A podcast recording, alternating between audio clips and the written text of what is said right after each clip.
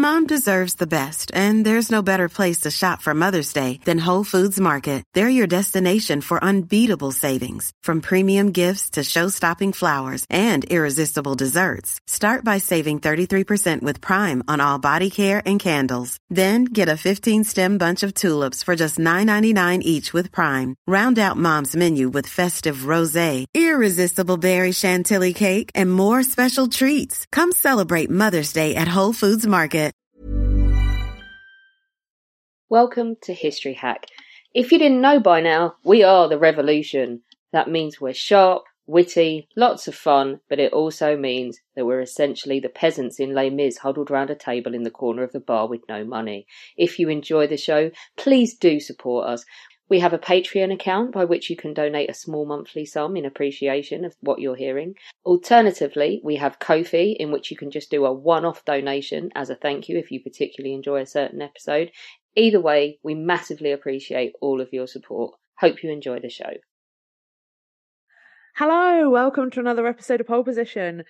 We are back. We're having fun. I have more than one guest on today because I thought it would be fun to get together a load of people and have a great discussion and answer some silly questions that we put up on Twitter. So, who have I got on with me today? I'm going to start with the lady, the lady who I've got on today, and that is Sam Knapton, who is a uh, university professor, adjunct professor. I don't know. She works at a frigging university at the University of Nottingham. She's awesome. She works on DPs. One of my bestest friends, absolutely fabulous, fabulous, fabulous, fabulous historian. So we're going to have a lot of fun with Sam today.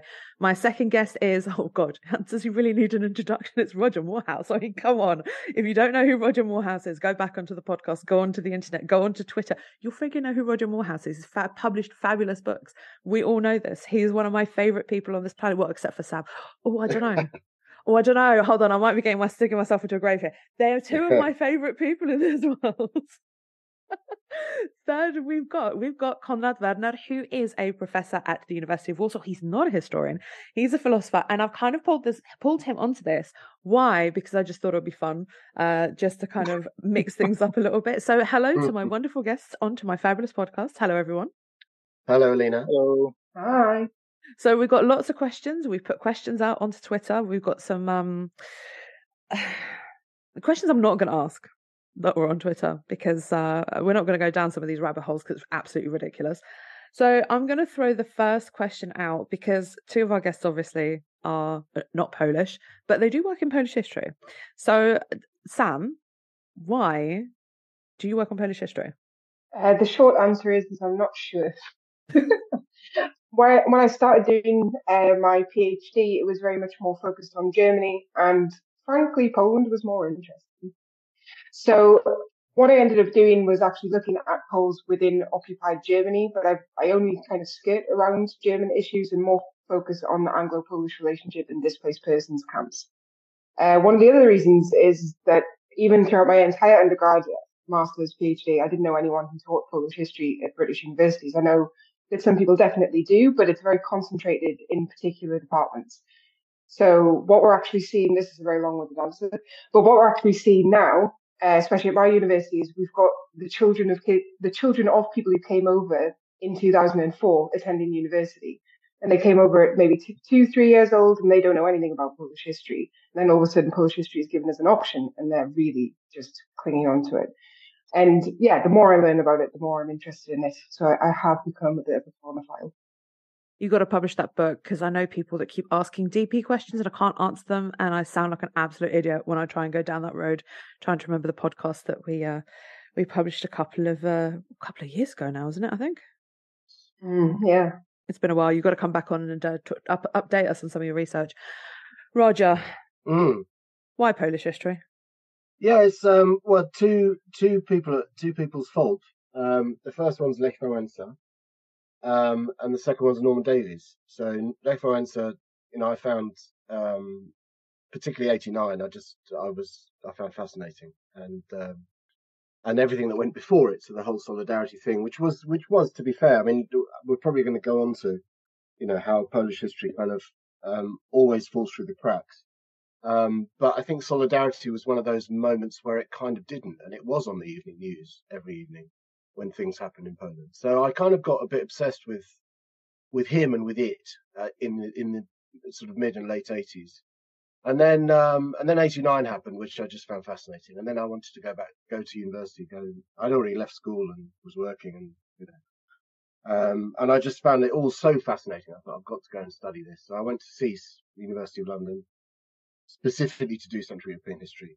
Um, and then I ended up in my third year doing Norman Davies's modern modern Polish course. Uh, loved that. Um, loved Norman, and we ended up working together. So I was I was he, he asked me to be his research assistant, which I did. Um, and it all sort of went from there. So I mean, to some extent, I, a little bit like Sam, I, I kind of I've kind of defaulted to some extent to German history, but then Polish history, like like you said, Sam, is actually just much more interesting. Um, it's it's more complex. It, there's there's um, to a large extent there's a more appreciative and engaged audience for it, uh, which is important. Um, so I actually, like Sam said, I, I, actually find Polish history more interesting. When's your next book out? Uh, August. Fantastic. UK. Yeah, we've got to come back. You got. I love the subject we're talking. You're going to be talking about well the Holocaust and the Ładoś list, which many people don't yeah. know about. Yeah. So we're going to get you on and do loads yeah, of stuff. Yeah, we'll come come and talk about it again. Exactly. Uh, let's ask our last guest, uh, Konrad. Why are you not a Polish historian? It's a good question, but uh, actually, I don't know. I'm very much interested in history, Polish history included, of course. But if I am supposed to add anything to this question of why studying Polish history when you are not Polish, uh, I can share a kind of related issue, namely, there seems to be something attractive in Polish cultural legacy, so to speak, not necessarily Polish history itself. And my, if I can, I don't share this story uh, very often, but the story of my family is a, a particular example of that. Namely, my family came from Germany or German territories, so to speak. And so they made a choice to be Polish at some point. Mm. And I guess that there are many people uh, in history, recorded in history, who actually made such a choice, coming from all around the place. And so there must be something quite attractive. And I wonder, what is your perspective? What you think of this attractiveness of Polish legacy that perhaps well, after all, I'm a philosopher, so I have to speak of ideas. So perhaps there is a certain idea of being Polish, and this idea is surprisingly sexy, so to speak. Yeah. And so I wonder what you think about it. But as I said, it's it's not a it's not an academic issue, uh, but still, yeah. I'm very curious about it.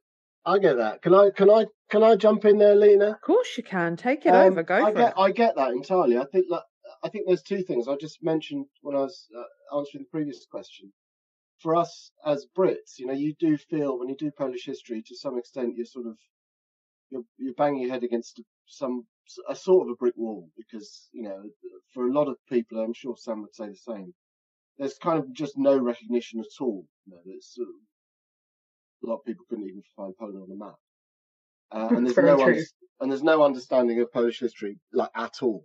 Um, so not nothing even to kind of latch onto. Um, so which makes it makes it quite difficult. But that's that also is quite part of the challenge, is quite part of the appeal, I think. Um, but then to go back to what Konrad was just saying, I think it is that. It, and to me, it's like you know, Poland's certainly in the uh, the modern period, so sort of you know from from the partitions on, effectively, um, the modern period.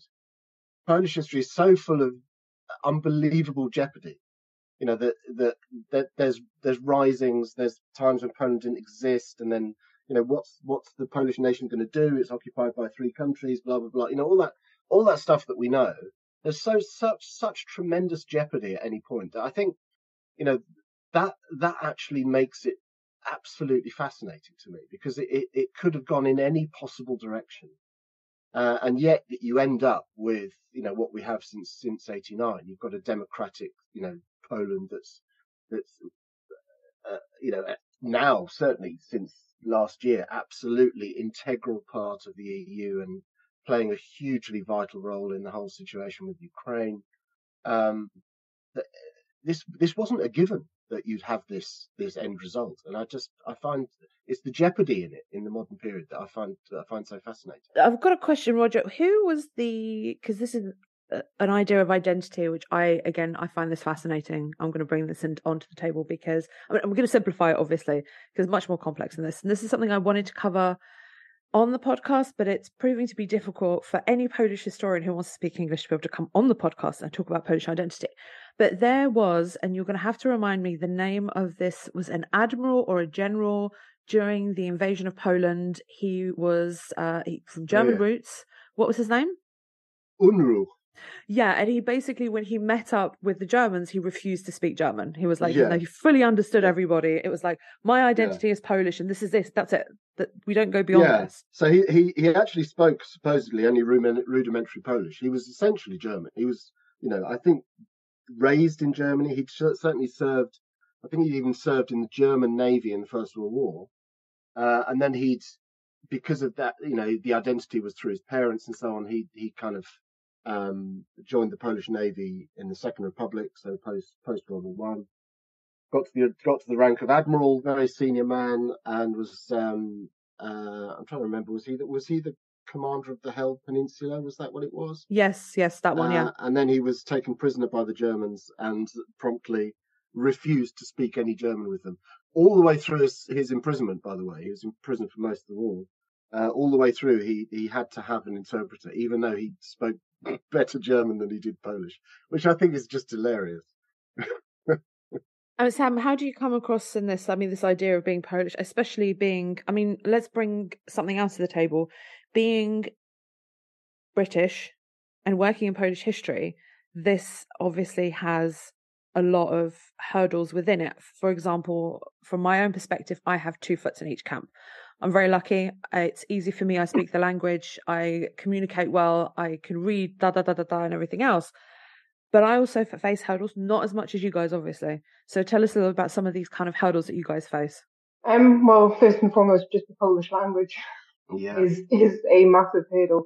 Um, I am just extremely stubborn. So what I ended up doing was going to night classes for four years while doing the PhD and then eventually got some funding um, to be in Słubice for a few weeks um, at the European University of Viadrina. And then eventually last year, as you know, Alina, I was in Warsaw for five months uh, because I was a junior research fellow at the Pilecki Institute. And that very much accelerated my ability to speak Polish. Um, so language is definitely the major thing because Brits in general just are terrible at languages. They, and this is like very much a fault of the school system within itself, but also this idea of exceptionalism. Everyone speaks English, therefore we don't need to learn anything else. But when you don't speak another language, you're not just li- losing that ability to communicate with other people, you're losing so many other things as well. Just empathy for one, cultural understanding, just all of those things. Um, so language is utmost uh, biggest hurdle. I have had quite a few people, I wouldn't say have a go, but maybe aren't too happy about the fact that I don't have Polish roots and I'm doing Polish history because it's it, it's very much to them in particular. I think it's very much it's their history. What what am I doing with it? Sort of thing. this is the other hurdle that I come across quite a bit. As I said, I, I do German and Polish history. I do find Polish history, especially uh, now, a lot more interesting.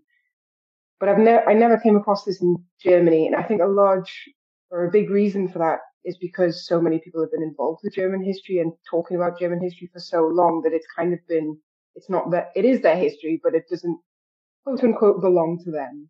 The, the rest of the world has pitched in, they've, they've given their opinions, they've written books about them, etc. Like some of the major scholars are British for German history, whereas the same can't be said about Polish history. Norman Davies, obviously, amazing scholar. Robert Frost, for instance, amazing scholar. But there's only a small handful yeah. And it's that in itself is a, is quite a barrier. There is definitely a protectionism around Polish history, I think, as well.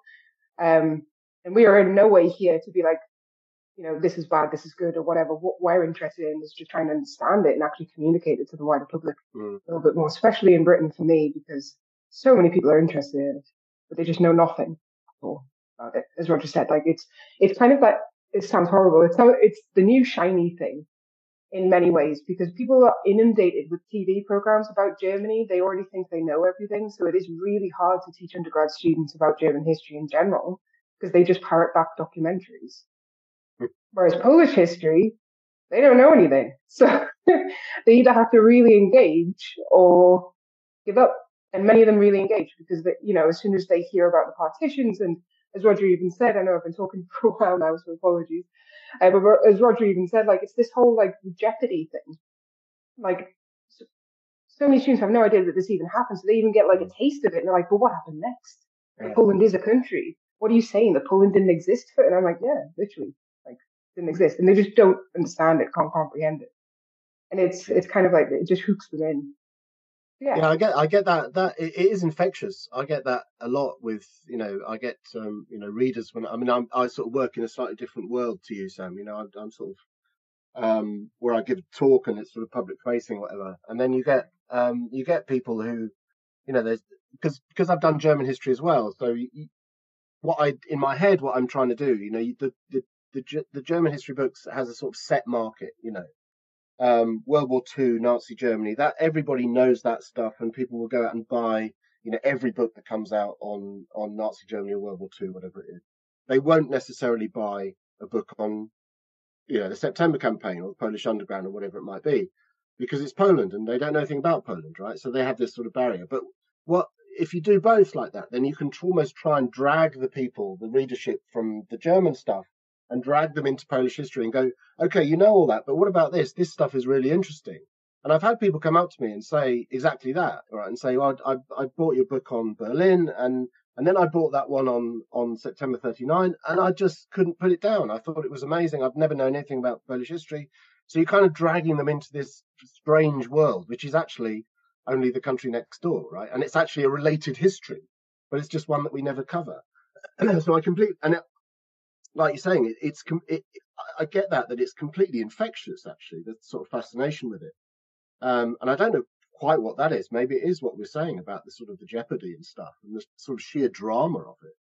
Um, but it is definitely infectious. But the other thing, like riffing on what you just said, the um, you said that there was that sort of sense, a little bit of protectionism with some Poles, and you know, towards you. I mean, that's that's something I haven't ever had. I have to say, I think the Poles have always all those that I've ever interacted with are, are kind of they're kind of delighted that somebody I think there's a that somebody in the outside world, as they would see it, is interested, right?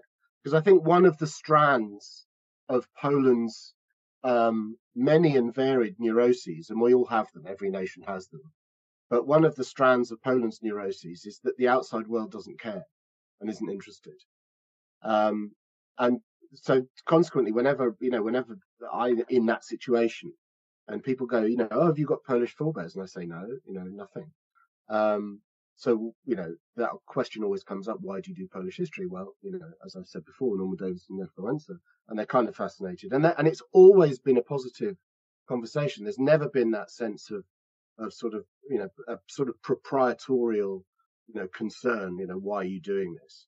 Um, there's a, there's an there's a level of engagement with Polish history in the public sphere which is way beyond you get what you get in German history. In German history, generally, people certainly Germans just kind of shrug and they go, "Oh, it's another foreigner doing German history. Oh, great," you know, and they kind of, mm, I bet they're doing the usual suspects, you know. Uh, yeah, fair enough. But you know, Polish history is it, it, it's real engagement, and people are kind of they can be aggressively interested. But I've never I've never had that sort of um, rejection thing. Yeah, uh, just clarify, I've had, I've had both right. things. So I have uh, had people be like, "Oh my God, you're an outsider who wants to talk about Polish history. That's amazing." But I, at academic level, I've definitely experienced the "Why are you doing this? This isn't your history." Okay, that's, that's the reason. There is the big divide between academia and public history. Right. Because no offense to my public, uh, sorry, no offense to my academic friends in Poland. I know some fantastic academics. One is sitting in the room right now. But at the end of the day, they're very closed off when it comes to talking about public history. And I say, well, why aren't we not engaging further on in, in the Western world? Oh, well, like Roger, you say, oh, well, they don't understand us and they'll never under. Well, hold on a second. But if we start educating, we start speaking about it, we start bringing mm. it to light and making it more engaging, exciting, and interesting, people are going to want to know and hear more about it. So you've mm. got you, Sam, on one hand, where you're trying to push through academia, as there are other academics doing the same. And Roger, there's less public historians trying to push on Polish history. So it's kind of this this unbalanced weight between the two. Mm. And we still have to crack this. And then the other issue for me, the biggest issue for me, is that, well, we've discussed this, but language. Now, not everybody is able to learn Polish, as we very well know. It's a very difficult language. And having access to sources, it's really difficult. Students, for example, Sam, you've come across this problem where your students can't read the sources because they're in Polish. Mm. And how are we going to come across this? How are we going to get over this barrier? Well, we have to start translating more. And this is what I'm trying to push Mhm. for Polish institutes uh, and funding and the government and whoever the hell wants to get involved is to start helping translating all of these documents, and which will make it readily accessible to Mm. academics, to people. And then people can look at it from a completely different perspective. And this is what history is all about. There's not just one side of the story. You interpret it well, obviously there's certain facts that are one side of the story, but you people interpret things differently. That's why you have different books written on different perspectives, how this was, where, why, and how. And that's what we need. More of. Yeah, I mean, I, so I, I think that's absolutely right, and certainly, you know, there's the the, the recent, uh, well, comparatively recent series of uh, diplomatic documents that's been published by PISM, you know, in, um, in English, which is fabulous. I mean, that's a great thing.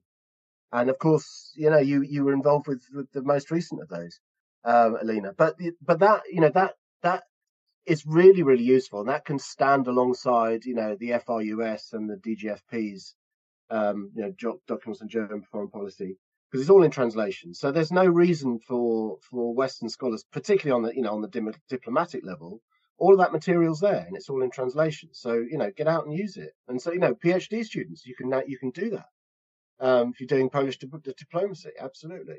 So it's you know Yeah. that's that is absolutely the direction you have to go. But the, but there's a bigger problem here, which is that I think Poland itself, um, whether that's you know government circles or um, you know academia or the media, whatever it is, is still too is still too obsessed with talking to itself, uh, particularly with history, right? Um, I think they need, to, and it is coming. It's sort of slowly coming. Um, you know, there's that there was that small foreign ministry prize for for foreign language history books, which I uh, was was uh, very pleased to have won a couple of years ago. But that's a good example of trying to encourage encourage the outside world to write about Polish history, right? I had I'm to say, sorry, I had to I throw to- it in there. I had to laugh. you, I'm muted here and I'm laughing so loudly. but that but that's a good example of trying to open up you know the, uh, and encourage the outside world not the non-polish world to write about polish history and there are other examples but then you get then you get something like you know that i always bang on about this the Katyn museum in warsaw and i i love the Katyn museum i think it's brilliant but still you know the the argument i always have with them is that you know the, the captioning and stuff there is some captioning in english but it it all needs to be in english how can you spread the word about Katyn without you know English language captioning. It just doesn't work. So you know there's still there's still work to be done, and it's a mindset problem as as much as anything. You know, there, there's still there's still too much of that mentality of of literally talking to themselves and not talking to the outside world. No, I was actually going to ask you, Konrad, to, to jump in on this because I was wondering what your perspective was from, like, you know, history adjacent discipline, essentially. Is this a thing in philosophy as well? To some extent, yes, but it's becoming less and less relevant, so to speak, because people are much more, I don't want to say open minded, but perhaps more courageous, as it Mhm. were. And this relates to what I, what I wanted to say, namely, uh, so one thing is, um, actually, I have one question and one remark, so perhaps I will start from, from uh, the remark. So I guess that Polish academia is so to speak, closed because going out outside the academic circles, strictly speaking, is just more challenging. So it's just more difficult. There are certain frameworks in which you you must fit, let's say, and you have to communicate within a, within a certain academic framework, and you can master the language of this academic, specifically academic communication, uh, usually it, it is uh, uh, uh, uh, English, but it it does not have to be English, but usually it is English. And so you can master this Congress English, so to speak, and you can fit this specifically academic framework and you can feel um, safe within this frame. Whereas going out and doing certain, you know, doing this reach out to a wider public, mm. it's a completely different standard. Also, mm. when it comes to your English capacities, and you have to struggle. I'm right now struggling doing this thing. so it's just more difficult. So uh, I would, let's say, set it forth as a kind of explanation of why Polish academia is not that open or, or not sufficiently open, if I can put it this way. Uh, but it's, I guess it's, it's, it's going to change sooner or later. So this is one remark. And then there comes a question.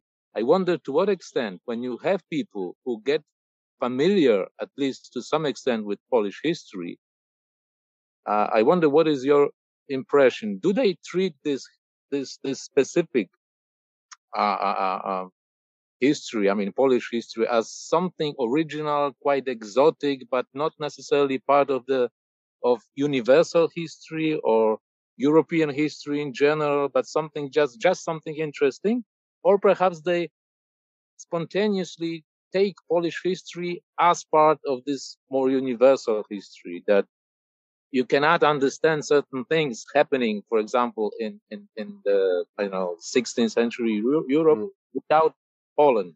Or perhaps they just take it as something interesting because I see a difference here regarding something as interesting, but still quite exotic and mm. regarding mm. something as interesting and being part of this universal history. Before we so, jump into this question, I just want to add one comment, and I completely and utterly agree with you with the language barrier thing. I had a debate in Opole last weekend where I had to do the debate in Polish. My God, can I explain to you all the terror that went inside me? And I literally cried myself before I had to do it. It was so difficult, and I was forgetting words, and I forgot how I wanted to say something when in English it would take me three minutes to explain what I wanted to say. In Polish, my God, I was sitting there babbling on for five minutes, going, Oh, did I just say what I wanted to say? Sitting on my yeah. phone and Googling words. It was absolutely beyond terrifying that I had to sit there. So I have had experiences both ways. And I completely commend any of my friends who do are Polish speakers and who have to go out and do conferences or talks or whatever in English. You guys are awesome. And anybody who does that, I think it's absolutely amazing. Anyway, yeah, back to the I question. Agree. I see Roger. Roger. Roger's ready to go with uh, with a comment. I was going to throw it at Sam actually. Horribly, I was going to throw Sam in on that one. I've got to make uh, Sam do to, it. That's to fine. Answer, answer Konrad's question. I mean, I've, I've, you know, I've got a view on that, but uh, I was going to throw Sam in because you know she's an I, academic, I, so. I can do it from a, a teaching point of view, uh, definitely. So, yeah, I mean, at first, I think the initial reaction is one of exo- exoticism. Yeah. Where they're just kind of like, oh, this is new, this is different. You know how you used the used the word sexy before I used the word shiny. Is this something sexy, shiny, new? And initially, that is the reaction. If they're only taught one part of history, and in my experience, it's you then need to push them to make them see that it is part of a, a bigger structure. So, for instance, I am not an early modernist historian, and this year I taught on the masters in early modern history at Nottingham because there was no one else to teach about the Polish Lithuanian Commonwealth. So I spent a good three weeks preparing for a four hour session because I was terrified I was going to mess it up. Um, but what the feedback that I actually got from the students at the end was that it was kind of like a missing piece to the puzzle, essentially, because they've been so focused on Britain and France and, you know, places that are now, you know, Spain and Italy, etc. Um, but they didn't know anything about this. And I was like, really? Because it was massive. So you would have thought at some point someone would have connected that. But they, every single one, there was only eight in the class, but every single one of them in their essays brought in the Polish Lithuanian Commonwealth, and they didn't realize how integral it was. Um, they so what? Sorry, the way that the class actually runs is they have a two-hour session, then three days later they have another two-hour session. So the first two-hour session was me just telling them what the Polish Lithuanian Commonwealth is, and then discussing it. And then the second one was when they came back and they were like, "My God, this actually makes much more sense.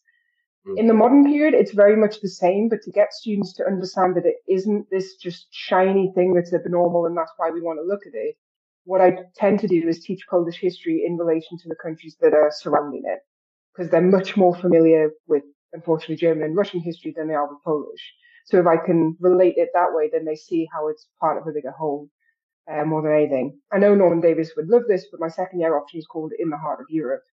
Um, modern histories of Poland, and it very much starts with like this, the idea of whether or not Poland is a colony or a colonizer at the end of the 19th century, and then it goes right up to uh, Lech Wałęsa, essentially. But and this is much harder as well because students don't have any sort of the only way that I can ground them in knowing this history is by teaching them it in relation to Germany and uh, Russia at the same time because otherwise it's just like okay so Poland Um, that, and that way they see it as a bigger whole rather than just this exoticism. I mean, that's, that's where I, that, different. That, that's where I was going to come in as well, is that, in talking about the, the, the 20th century, um, you know, our schools and universities to a large extent for a long time have sort of majored on, you know, Nazi Germany, Soviet Union, Cold War, um, you know, the Holocaust obviously looms very large. And yet, in spite of all of that, and, and, you know, in spite of all of that, Poland still sort of falls through the cracks. And yet, you know, if you if you if you kind of put one eye on Poland through that period, you see it's absolutely central to everything, to all of the other stuff, right? because it's the it's the sort of it's the expansion target for both both uh, states that we're talking about, Germany eastward and, and the Soviet Union westward. Um, it's you know, if you talk about the Holocaust, you know, half of the dead dead of the Holocaust are Polish Jews, and most of the most of the killing of the Holocaust takes place on Polish soil, right? So it's absolutely central to that as well. So how how it manages to sort of slip through the cracks in the in the English speaking historiography, I still don't quite understand because it, it you know it should be absolutely front center. So it's quite a feat of kind of you know um, uh, uh, myopia that we collectively don't see Polish history. But once people do begin to see it, this has come back to Konrad's question. Once people do begin to see it, I mean, it initially does have that exotic element. You know, the names and the languages is, is tremendously exotic and you know very foreign, and you know looks like a bad hand at Scrabble. All of that stuff. You know, there's all the, all those jokes that we've all been been uh, grown up with over the last twenty years. Um, but then once you begin to see it and understand it, it actually makes it, it becomes the key to almost everything else.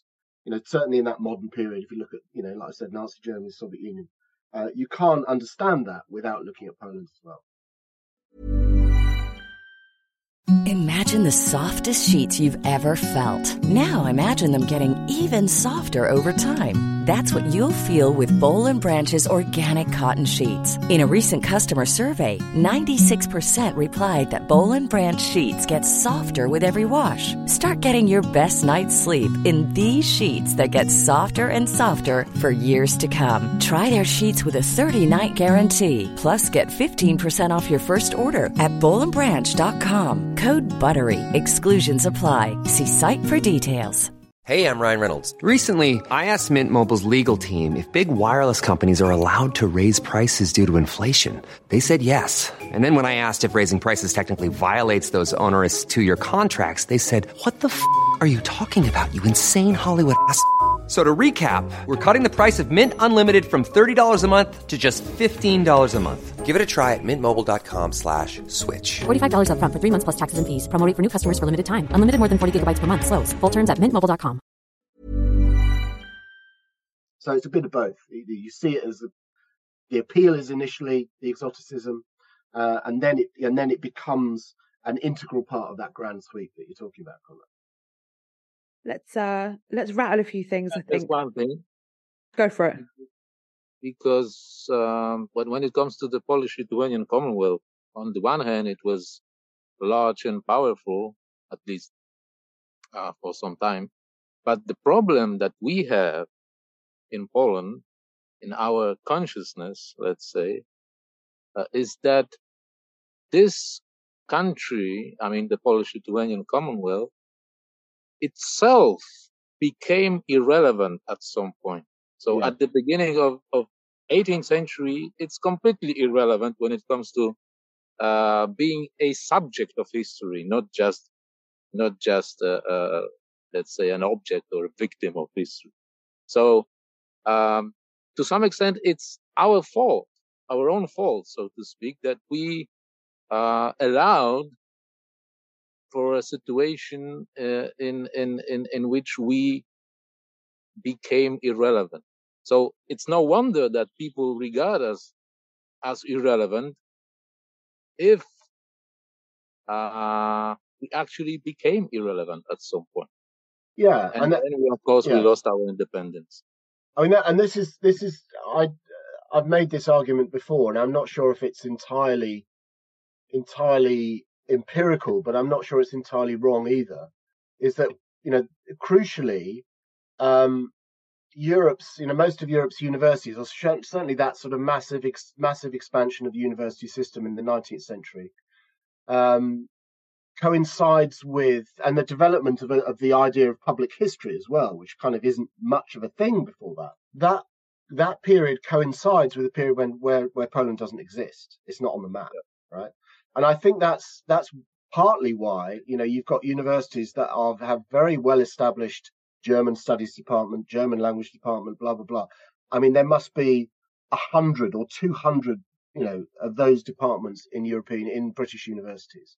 And the same thing, to a lesser degree, but the similar similar story with Russia and Russian history. Uh, and then how many, I don't know if Sam knows, but how many departments of Polish history are there in British universities? A handful.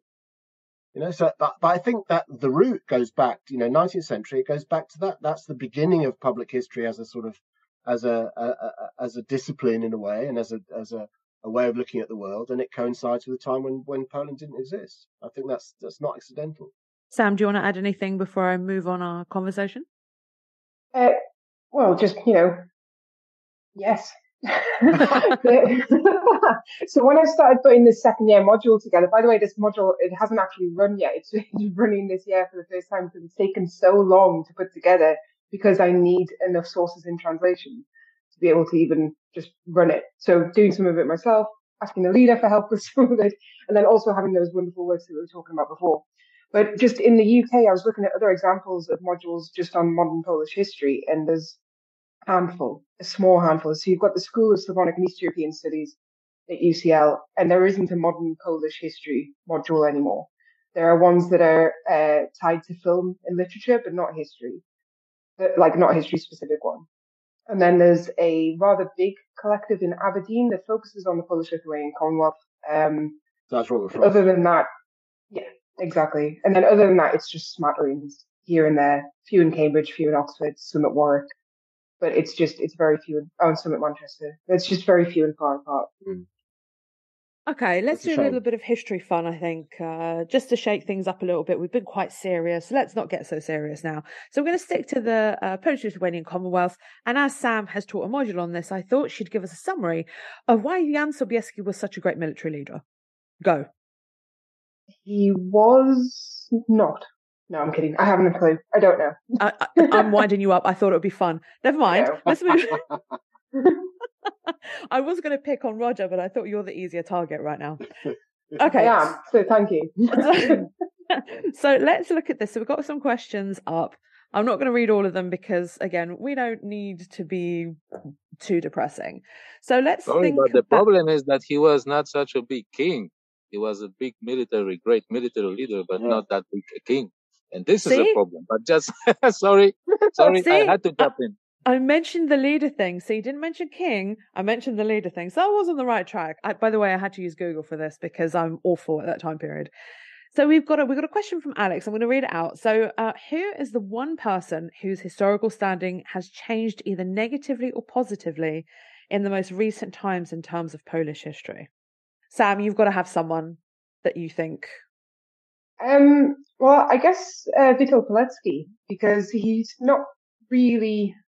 I mean, he's he's now well known, uh, but he, he wasn't for quite a long time, and that's because basically his legacy was suppressed under the PRL, under the uh, communist-controlled regime. So we're now finding out a lot more about Pilecki. I mean, there's the Pilecki Institute that obviously kind of carries his name, but then in popular circles as well, we've got Jack Fairweather's book, for instance, The Volunteer, um, that has come out and started talking about Pilecki. So there's really, um, it's an opening up of like shining a spotlight on particular individuals within Polish history, but also to tell like a wider story. So I think Pilecki is a, a good example of that. I love it. I love Pilecki. It's a great story, and it's a story that deserves to be told more widely. Definitely. Yeah. Okay. Definitely. Can I throw someone into this? I mean, I don't really want to talk about it, but uh, thinking then what are you talking I, I don't know i just i just i just want to mention it because it is it is a bit of a hot topic and funny enough uh, he came up twice on uh, the news today and one on social media and somebody else posted something on reddit is lech wałęsa because funny enough roger's mentioned Yeah. him already today I was going to mention Wałęsa in this context. yeah let's i think let's talk about i mean we i want to cover a couple of other questions so let's not be too long on it but so for example he was always seen as this as this hero especially during the solidarity movement. He was president etc etc but in the most recent years and we know this is also to do with politics and it's a much deeper rooted cause that we probably would need a whole six hours to probably delve into and explain. Mm. but he has been seen much more negatively. Could it be due to age? Could it be i don't know. I don't know. I don't know. Roger what Yeah, he was, uh, this. w- w- when you when you asked the question, that that that's the name that I immediately had, and I and partly partly because, as I said at the beginning, you know, he was uh, very much at the root of my interest in Polish history, and I, to be honest, I still I still would count him as a as one of my heroes. So uh, he's someone that I kind of don't want to have toppled in that sense. Um, and I don't, and I, and for that reason, I, di- I haven't really, you know, looked into the, the, the, the issue of, you know, his potential complicity and so on in the with the communist regime as an informant. Um, so it's not, it's, uh, to, you know, it's very unhistorical, but it's not really my period. But I have just kind of, you know, averted my gaze a bit because I don't want my, one of my heroes to be, uh, to be toppled in that way. Um, so yeah, but he's one that I would I would put into that category. Whose whose whose uh, perception has has changed. Public perception has changed radically. Um, and as you say, I appreciate a lot of that is is political.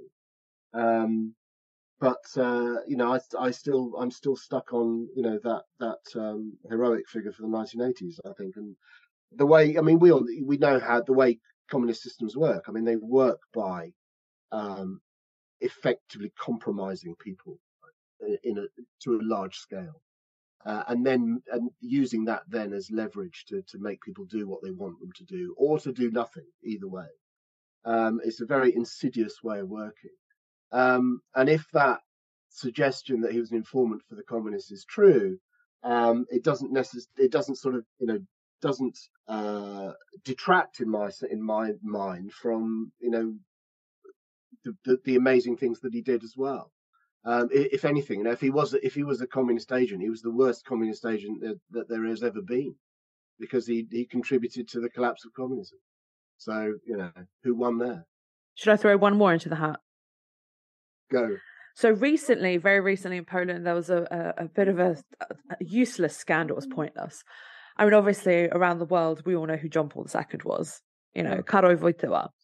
And recently in Polish politics, some smearing started going on that he he knew about uh, all of these scandals of priests and young boys and things. And but his Ah. his uh, support has not changed but people are trying to look at it from a different perspective. So that's something that I'm kind of throwing a little bit in the hat. I, I recently went to Washington D.C. and went to the Shrine of John Paul II, and the things he did, especially in his time as Pope, was absolutely is incredible. Especially for someone who didn't live through the communist period and actually watched through an exhibition and through uh, videos of what he did. Incredibly powerful person. So hopefully his stance will not change. I don't know if Sam wants to jump in on this. I, I have no idea if his stance, uh, if his view will change. I think that's part. I mean, it's interesting. I think it's part of that. Um, I was in Ireland uh, last month.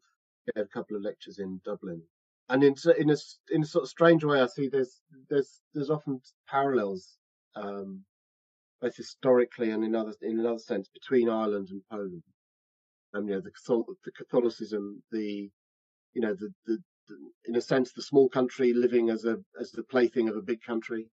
Um, in Poland's case, two big countries um, the perception that they are on, you know, like with the British look down on Ireland historically. They see Ireland as more primitive. Um, not now, obviously, but, but in history. And in the same way, the Germans looked out, looked down on Poland and saw Poland as more primitive than they were. Um, and that's that was tied up with their Catholicism and all of that stuff. It was all part and parcel in that Protestant mind of the of the Catholic other. Um, so in that sense, I think there's kind of similarities. And then you look at it now, and you've got Poland is still kind of resolutely Catholic, uh, resolutely Catholic, um, and that sort of certainly compared to Ireland, which has you know in the last 20 years has had this really galloping secularization.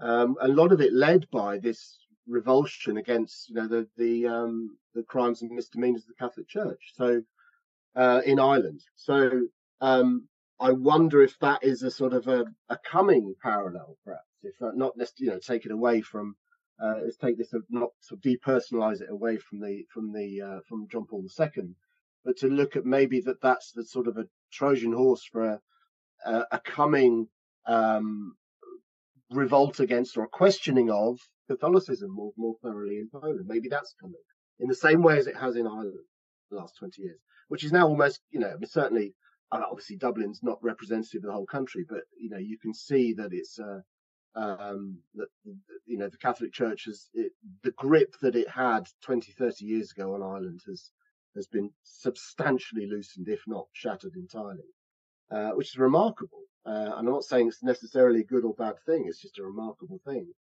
Um, and maybe maybe what we're seeing there with criticism of the of the, the former pope is is is the beginnings of, of a more resolute questioning of Catholicism in Poland as well. Konrad, want to jump in on this at all? Anything to add? Well, I'm not a specialist in all the church issues, but I would hope for some change in the perception of John Paul II, and on, not in political terms, but in philosophical terms, because, well, his role in in in, in the collapse of, of, of uh, communism and so on and so forth, it's undeniable. Uh, it's it's obvious. But so the problem is that on the one hand we have this great figure, political figure, which is fine. I mean, but this is not the only aspect. And on the other hand, we have this childish saint, saint not a saint in the proper sense, but this childish representation of, of the saint. All these terrible monuments and, you know, uh, whereas I would say that we have to, or we have to, we don't have to, but it would be nice to rediscover John Paul II as a, as a thinker, as a philosopher. After all, he was uh, a professor of philosophy, ethics in particular, before he became a cardinal and archbishop of, of Krakow. So he was a poet as well. So there is this intellectual dimension that I hope that I hope that it's it's strange, but I hope that um, because of all these accusations people will start to investigate more, will start ask more questions about this particular man, and therefore they will discover or rediscover this man as quite an interesting figure. Mm-hmm. And I know it's it's it's it's not a direct link from all these controversies. There's no direct link from all these controversies going on right now to the intellectual figure, but perhaps there is some kind of indirect link. And I hope that, that, that if people start to talk, they will also rediscover this intellectual dimension because it's, I mean, I'm not a specialist in Catholic thought and Catholic philosophy, if there is such a thing. According to Father Bocheński, there is no such a thing. But if there is such a thing, uh, as Catholic or Christian thought, Karol Wojtyła is quite a significant figure in this in this specific environment and and and he should be rediscovered. I like that. Nice little nice little ending to that uh, that little part of the discussion. I was going to not allow roger to talk about the polish cavalry because there is a there is a question but we are slightly running a little bit out of time. Each of our guests is going to have to go to this one important question and that's your myth inaccuracy what really pisses you off in your research mm. that people keep repeating and repeating and repeating, and you just want them to shut up. And I want to let Sam take the floor first. I don't know why. I, because you know why? Because on my screen, you're the first one on the screen. so you're always being thrown under the bus first. Sam, what pisses you off in your research the most? What crap do people keep sprouting? Well, yeah, you mentioned this to me very recently as well. Um, is that people think of displaced persons camps as some sort of holiday camp after the war where people just were in pure luxury, just lying around waiting to be taken home or resettled elsewhere. And the truth of the matter is, I mean, many displaced persons camps, some of them were very nice. Um, but it still wasn't a pleasant experience. And I think a lot of people conflate this idea of displaced persons camps and being a refugee uh, and the end of the war with, um, I don't know, somehow they see it as like being a modern day prisoner where you're given an Xbox or whatever in your jail cell, that sort of thing. They think they're sitting there in luxury, just waiting to be transported home with all of the necessities and things that they need. When in actual fact, you know, you've got about I don't know, 100 families within an abandoned warehouse that are separating their cubicles using blankets. For the kids, it's great fun. Most of the time, they're running around playing with other kids that they've never seen before, so they're having a wonderful time. But for adults, it is horrendous. And especially for, as you, you know, if you read my book, um, the Polish displaced persons in the British zone, they're constantly getting pulled apart from other Polish displaced persons in order to enforce essentially boredom and to make sure that there are lack of opportunities in British occupied Germany so they will repatriate. So there's this constant pulling apart and just enforced idleness. And then they get blamed for also being idle. So yeah, just people thinking the displaced persons camps are some sort of like nice relaxation spa after the war that the Allies are paying for and it's luxurious in some, some sort of way is definitely not true. Did they have an orchestra? Ah, oh, this question again. Um, Well, no, this is this is one of the things that Lena and I have spoken about before in uh, in the podcast that we did, is because the British wouldn't even allow Polish displaced persons camps to have an orchestra after October 1946, because then you're just too entertained, apparently. So there was a, a law brought in on the 1st of October 1946 that said any Polish displaced persons camp with 100 or more Polish displaced persons um, cannot have any recreational or educational activities. So they were essentially enforcing boredom. Wow. That's harsh. Yeah. Jeez. So no, no orchestras. I'm not gonna. I'm not gonna use the comment. That's why I asked you if there was an orchestra. I'm not. I'm not gonna repeat that comment because I'm gonna have to edit myself no. out anyways. Roger, I will allow you to go yeah. forth with your well, cavalry. Um, yeah, the cavalry thing. So the you know the great myth of the Polish cavalry charging German tanks, which still rumbles around. I mean, I'm trying. I'm trying to kill it um, you know, one lecture at a time. Um, does drive me drive me a bit nuts. Um, I think it's getting less and less. I think you know, having having the book the book coming out first fight in the UK and it was called Poland 39 in in uh, the US. Um, I think that's that might you know hopefully we can try and kill it off, um, expose it to the, uh, the the chill winds of truth, uh, and kill off the idea that they uh, charge charge tanks on horseback. I mean, it's an interesting. I, I go through it all in the book, so I'm not going to re, re, rehash it here. Uh, anyone that's interested, buy the book. That's all I'm going to say.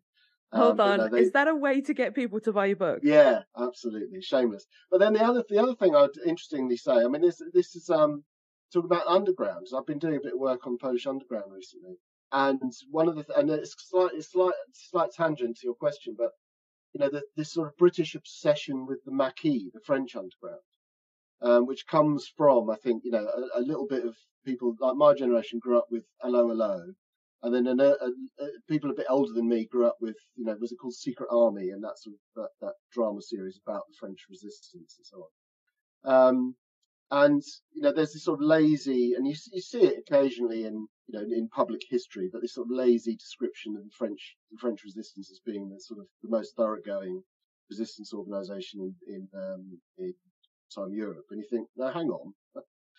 So my second rant would be about would be that you know how the hell did the uh, the Polish underground fall through the memory hole as well, um, because it's infinitely more interesting, thoroughgoing, uh, efficient, uh, every, you know everything than the Maquis. Um, and uh, you know, let's let's restore that to the historical record rather than uh, carry on lauding the, the, the Maquis, which is not really not worth uh, that much interest. Really. I'm going to add to this because I I don't care what anybody says. Any of my historian friends that are going to criticize me on this, you can go jog on. I love, and my grandfather, before he died, obviously, he was watching it, is uh, Czas Honoru, or in English, Time of Honor. It's a great series. Okay, so it's not based on 100% truth. And yes, they compiled hundreds of different testimonies to kind of create this idea of resistance in Poland. But it's great because it gives you an idea of what Warsaw was like, it gives you an idea of what the resistance was like, and it makes much more sense to show the terror, the horror, how people rounded up, life in the in the Jewish ghetto, the Warsaw uprising, the ghetto uprising, and then even post-war. So I would advise people to go and download it. I think it's a great series to kind of give that idea. And my granddad got to relive his heydays apparently when he was watching it. He'd always comment, he'd be like, Well, that's not what you really did, was it? Well, we didn't do that. And I was like, Oh my God, like crazy stuff coming up my grandfather.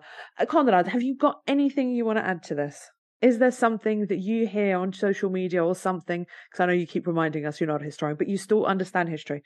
Is there something that you that pisses you off? Well, many such things, but um, perhaps I should just do this thing more relevant to our topic and to Polish history. So I will share an anecdote with you.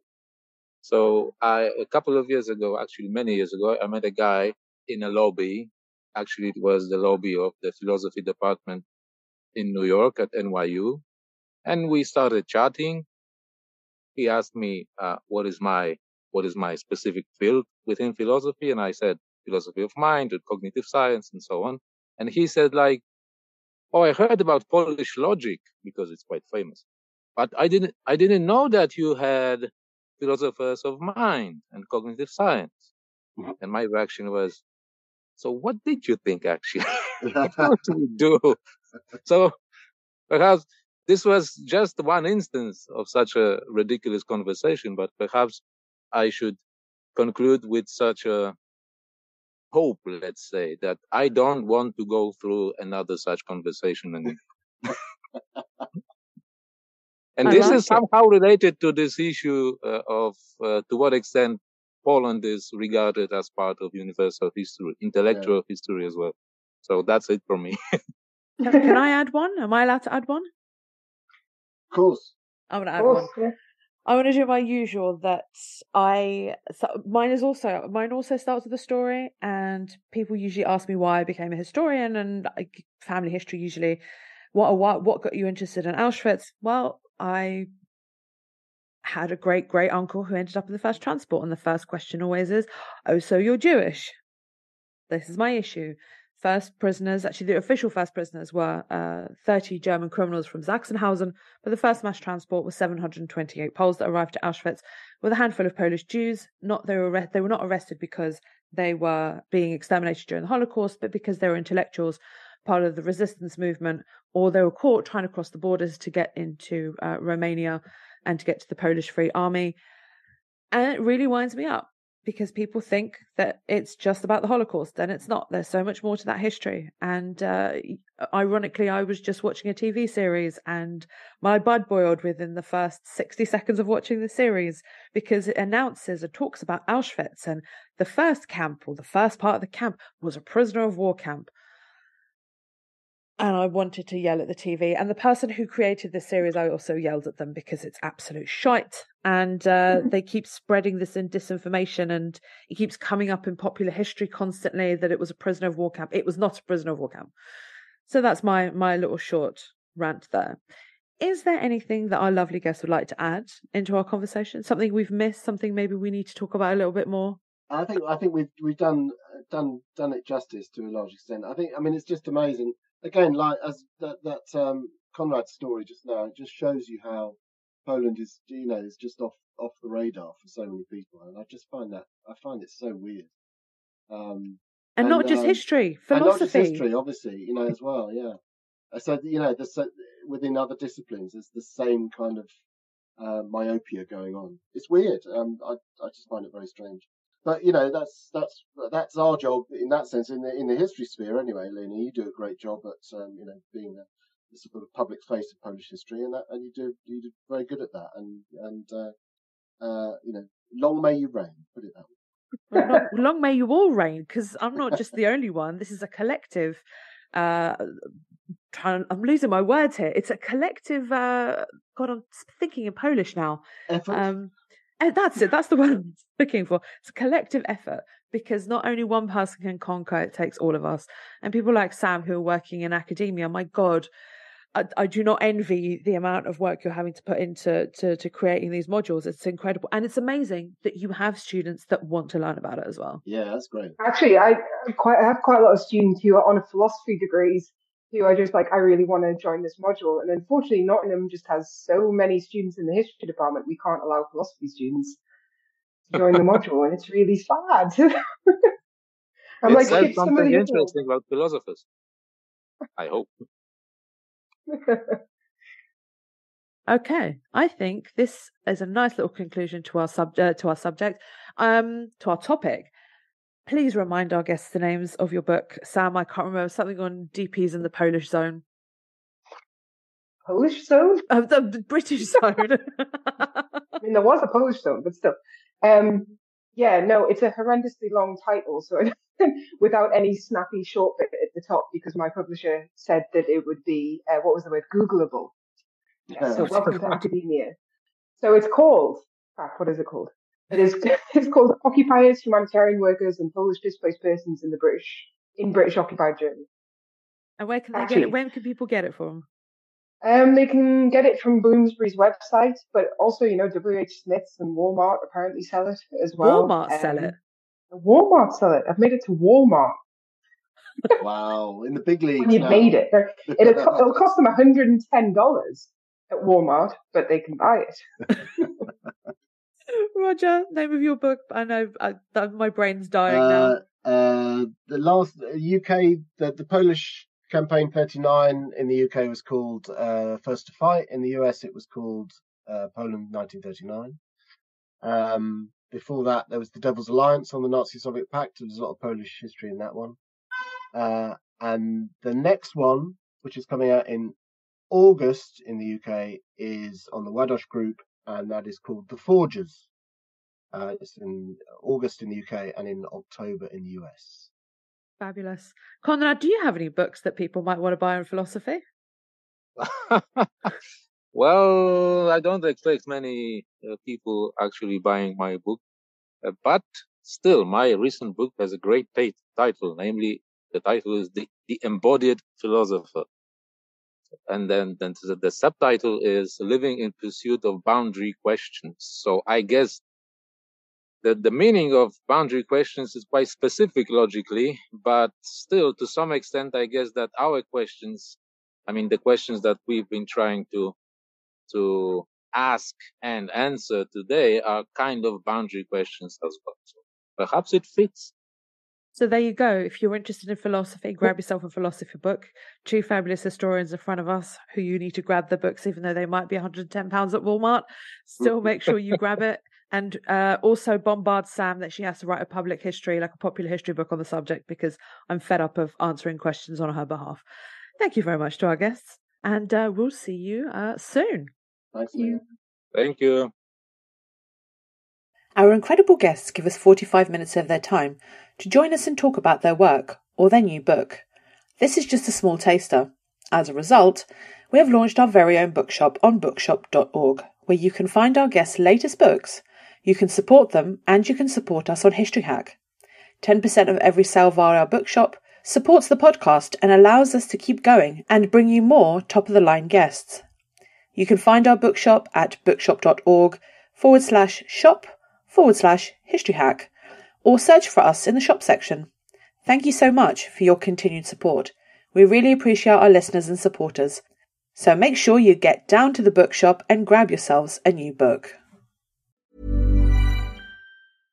Imagine the softest sheets you've ever felt. Now imagine them getting even softer over time. That's what you'll feel with Boll and Branch's organic cotton sheets. In a recent customer survey, 96% replied that Bowl and Branch sheets get softer with every wash. Start getting your best night's sleep in these sheets that get softer and softer for years to come. Try their sheets with a 30-night guarantee. Plus, get 15% off your first order at bollandbranch.com. Code BUTTERY. Exclusions apply. See site for details.